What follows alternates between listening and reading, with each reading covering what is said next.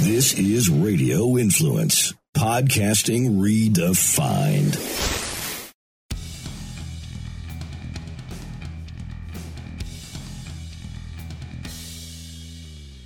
Welcome back to the Lawfather podcast. As always, please rate, review, and subscribe to this podcast. And always check us out on social media. Just search for at the Lawfather. You'll find us there. Instagram, it's actually at the Lawfather Tampa. Facebook, it is at the Lawfather. Twitter is at the Lawfather TPA. Check us out on all those different areas. Uh, welcome to Lawfather headquarters. It's actually our last show here in the original Lawfather headquarters. Our next show will be at the new Lawfather headquarters. So check us out. Uh, those of you who are checking us out by video here will see the difference uh, in the new place. But without further ado, let's get into the show a little bit and let's talk about everybody's favorite topic, or maybe least favorite topic. I'm not sure there's an in between on this, uh, but COVID. And let's look at, in particular, uh, some of the things with mask mandates and how that looks and how that feels. And uh, we're going to take kind of a, a, law and order approach to it today and kind of ripped right from the headlines. And we start with a story from Indian River County, uh, Best Buy there.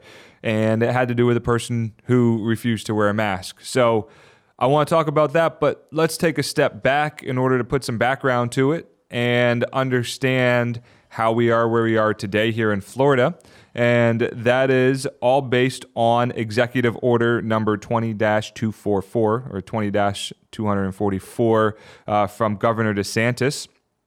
And there's a lot in this, but let's look at one of the pieces here. Uh, so there's a bunch of whereas clauses, and that's basically a legal thing. It's legalese. I don't really know why we use it, but it, just says whereas the state of Florida has suffered economic harm as a result of COVID 19 related closures, exacerbating the impacts of the state of emergency, and Floridians should not be prohibited by local governments from working or operating a business. So that's kind of where this starts. And in that, Governor DeSantis states that that um, in section four, excuse me, uh, suspension of COVID 19 related individual fines and penalties, and that this order, consistent with his previous executive order, which is Executive Order 20 92, suspends the collection of fines and penalties associated with COVID 19 enforced upon individuals.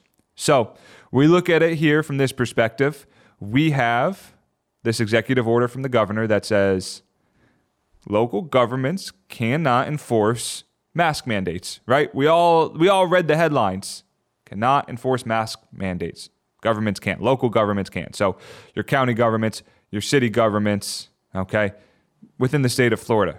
Outside of the state of Florida, those places can do whatever the heck they want because they're not in Florida and they're not bound by what Governor DeSantis says.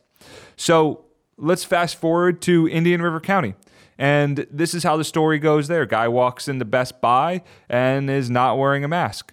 Best Buy, keep in mind, is a private company on private property. It's going to be important to keep in mind here, right? So he walks in, he goes up to the Geek Squad and, and has an appointment or something along those lines, and they say, Hey, can you wear a mask? Refuses. I believe they actually offered him masks, and he refused again. And what we get to is the guy then spits, coughs, and sneezes on the counter, and I believe on uh, some other merchandise, uh, maybe in a home section, something along those lines.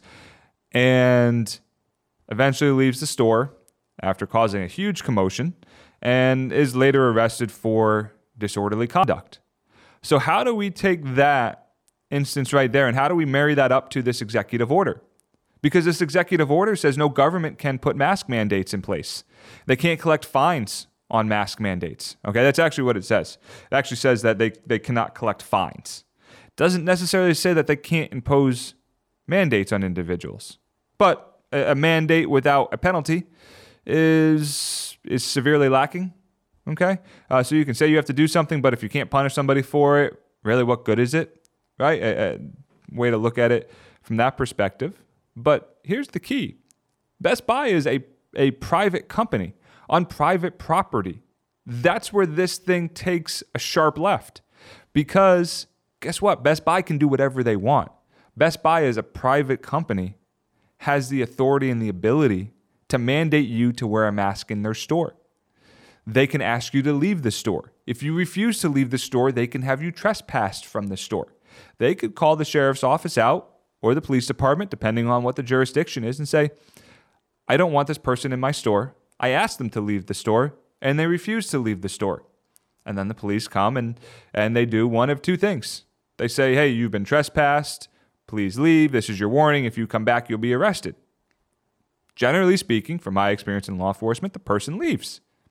Every once in a while, and I, I want to say this happened, you know, less than a handful of times in my career in law enforcement, but the person goes, uh uh-uh, uh, I ain't leaving. I'm staying right here. well, guess what, buddy? You got your warning. You're still here. You're refusing to leave. Now you're being arrested for trespassing. Okay? Private companies, private individuals, private landowners, private property, you have the authority and the right to do that. Okay? So Indian River County may have a mask mandate, which they do. All right? But it has no teeth because of the governor's executive order. However, private companies can do that. So the man was actually later arrested on disorderly conduct charges. You probably could expand on those charges if you really wanted to.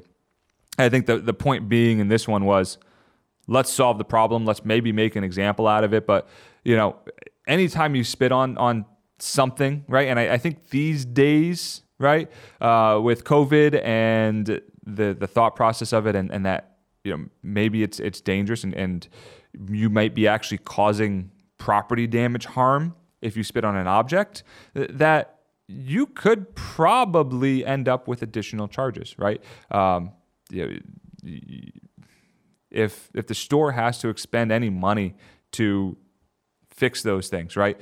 Now all of a sudden, okay, now we have to spend extra money to disinfect this. Now I'm not talking a couple pennies for spraying some disinfectant, but let's say it was on a display TV and the only way to fix that display TV is to throw it away. Okay. Now you're going to have have some additional things that can go on, uh, and if the the dollar's amount high enough, you could potentially have felony charges, right?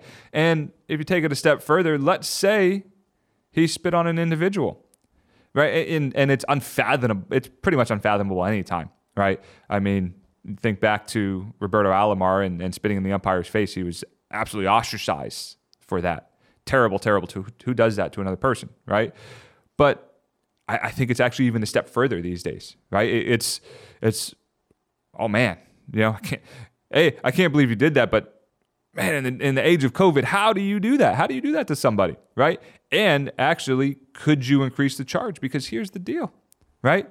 Spitting on somebody is actually a battery, right? A battery is striking an individual basically without their consent and causing harm. Okay? You could have that right?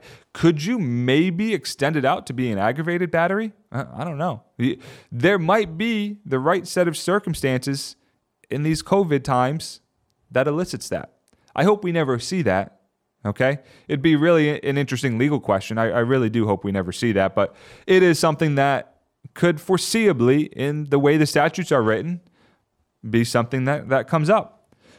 So let's look at another piece as we are uh, staying with the law and order theme of ripped from the headlines, uh, Sheriff Gualtieri in Pinellas County, uh, who I, I, I, actually really do like Sheriff Gualtieri, and and uh, I don't want any of this to come across in a negative light. Uh, as those of you who have listened know, I worked at Pinellas County Sheriff's Office for three years. That's where I started my professional career and uh, had great experiences there. Learned a ton there. Uh, actually worked for Sheriff Jim Coats, and now Sheriff Gualtieri was the general counsel at that time. So, uh, you know, real great place, real great everything. And he's a lawyer. So I, I really kind of appreciate the thought process that goes into this, and, and I'm, I'm really intrigued by it, is that the governor's executive order relates to individuals. Now, you only really get that once you read the executive order, right? Because if you remember, as the news media outlets put this out there, it was, oh, the suspension of fines, right? You can't be punished for it. There's no penalties. Ah, but there's a little gotcha in here right? And this is where kind of the legal world gets kind of cool is that it is only applicable to individuals, right? This executive order states that fines and penalties cannot be collected, okay, or they're suspended against individuals. But could a county place a mask mandate for businesses? Could the county hold businesses' feet to the fire and say, we're going to make you enforce mask mandates or we are going to fine you? And based on this executive order, absolutely. Okay? Uh, you absolutely could do that. And it's really an interesting, we'll call it a loophole for lack of a better term. And we get to Sheriff Gualtieri because that is something that I read that he said that, hey, we in Pinellas County, the mask mandate deals with individuals, doesn't deal with businesses, and we're going to deal with it essentially as we see fit, and we're going to deal with it on the business level. So, interesting interpretation. I, th- I honestly think he may be right based on this interpretation, based on the way it's written, that this executive order doesn't apply to businesses. So, what we may see, what would be interesting to see, is if Pinellas County starts enforcing this against businesses, do we see a corresponding new executive order? Could happen. Be interesting to see. But all things told, keep in mind if you're on private property, that business can tell you, or that individual who owns the property can tell you to do anything that they want. Now, it can't be anything illegal, okay? But if they say wear a mask, you have to wear a mask. That's it. Or don't go there. Those are your options. And, and, and I'm okay with that, right? I, and those of you who have listened, I'm not okay with it really being handled on the government level. Okay. I think government's overstepping at that point. I think government at that point is taking away some of our freedoms. Okay. And, and, maybe that puts me on some side of the political spectrum. I don't know.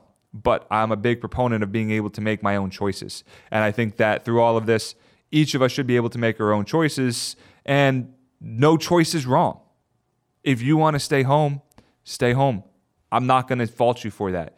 If you want to go out in full hazmat gear, cool, do it. I mean, it's going to be hot. We're in Florida. It's it's it's hot, right? Uh, I've had gas masks on before we we had a gas mask. And those of you watching on the video here see this big nose, this big nose fitting in a gas mask. Not really fun. It kind of pushes up against it. Um, but hey, if you want to walk around in a gas mask, more power to you. Okay, you want to walk around without a mask? I'm fine with that too. Okay. But I know if I want to go to a certain business, I went to Disney World yesterday with my kids. Guess what? You got to wear a mask all day, whole day, outside. Yeah, you're outside. Why should I have to wear a mask? Because it's their property and they tell you to. Okay. That's it. That's the long and the short of it. And if you don't like it, just don't go. Right. And, and that's the key is it gives us the freedom to make choices. And in my opinion, put that into the business's hands to let them make those decisions. Okay. Um, good news is we have a vaccine that is shipping today.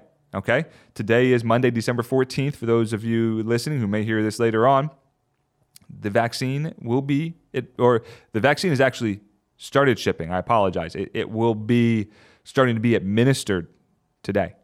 Okay. So the light's at the end of the tunnel, and we'll see where this takes us. And how the vaccine works and everything else. All right. So that is what mask mandates look like. And that is what the governor's executive order looks like. And hey, if you go to Best Buy, wear a mask. Right? Most big national corporations are requiring that. So, regardless of your personal beliefs, regardless of what the government says, because the government says you don't have to. If the business says you have to, you have to. And if you don't like it, just don't act a fool in the store you won't get arrested. that, that's the law father's advice on that. So I want to switch gears and talk a little bit about personal injury law for a second. I know it's a topic that we talk a lot about, and I, I generally take some listener questions, uh, but there is a topic that I want to get into that doesn't necessarily come up in listener questions because I don't think people know to ask about it. And it's kind of a cool thing and it's it's important and it's a way to get you a little bit of extra money. And for those lawyers out there who may be listening it's a way for you to make a little bit of extra money okay? So it's it's really a, a two part thing here right? It benefits everybody. Nobody really loses in this situation. So when you have a car crash you have property damage right? That car has been damaged in some way, shape, or form. Now, those of you who know cars and have bought and sold cars before, you know that a car that has been in a crash is worth less than a car that has not been in a crash. Just is how it is. Okay. Uh, there's there's a place uh, called Off Lease Only. If you go and look at, at the Carfax and a lot of their high end cars, you go, wow, they beat a lot of the prices. And then you go and look at the Carfax and you'll see one crash, two crash, uh, major crash, right? Big big damage.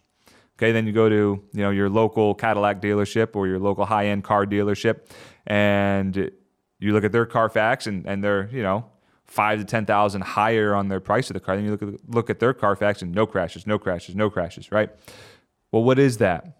And, and how can that be? And, and the reality is, okay, there's a legal concept that's available to you, and it's called diminished value, right? And what this is, is it says before the crash, your car was worth X number of dollars. So before the crash, that car was worth $30,000. Cool, great crash happens, somebody rear ends you. It's not your fault. You're just sitting there at the stop sign waiting for cars to pass, and someone crashes into your back end, destroying your back end, but not enough to total the car, right? You got to go get some body work done and get it fixed up.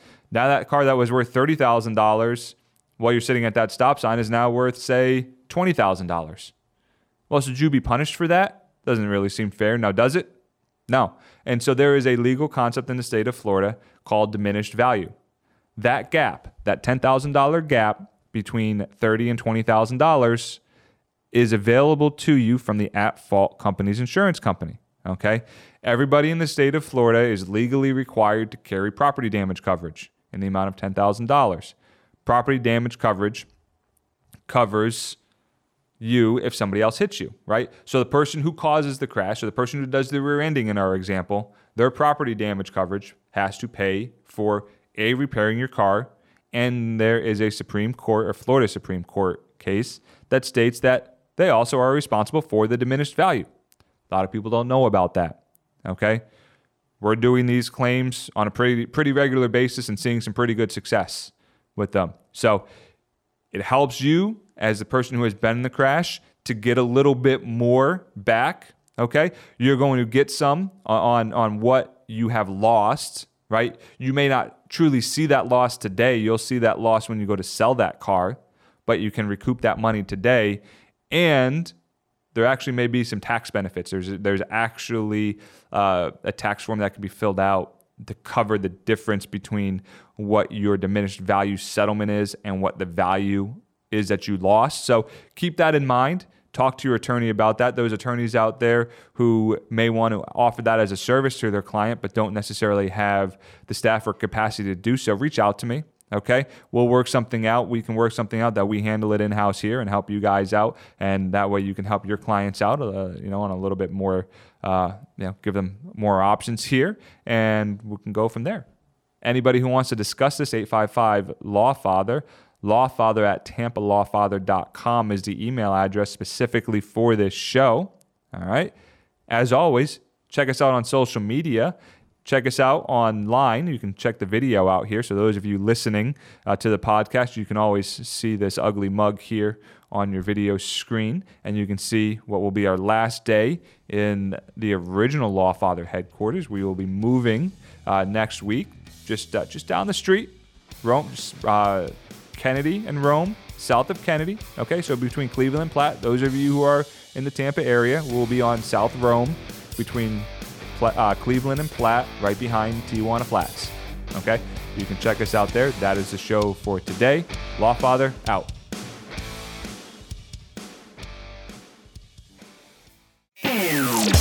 This is a Landry Football Quick Fix on Radio Influence the issue in college football that is going to make its round on all the shows is is Ohio State deserving? Have they played enough games? Four best, four most deserving. What is it? How is it? What should it be? You've heard me discuss. There's no real organization on the national college football level. And, you know, when I say there should be a de facto commissioner or something, I am not talking or seeking someone that will run the sport. I don't think that is the case. And, you know, Roger Goodell doesn't run the NFL, but I know people are not happy with government. At least it's not a dictatorship. And if there's one thing that can protect, at least from a governmental standpoint, and I'm not a political person, and people that are more learned about politics can maybe do pros and cons. And I really appreciate not getting into it because I don't really not into it. I'm using it in an analogous way, but but when you you have a Senate, House, you know, presidency, you, you've you've got a lot of people involved in. If there's one thing that maybe is good potentially in colleges, you usually have a board so that you can prevent somebody from going rogue, but yet it's much more complex and it, it makes for some interesting decisions.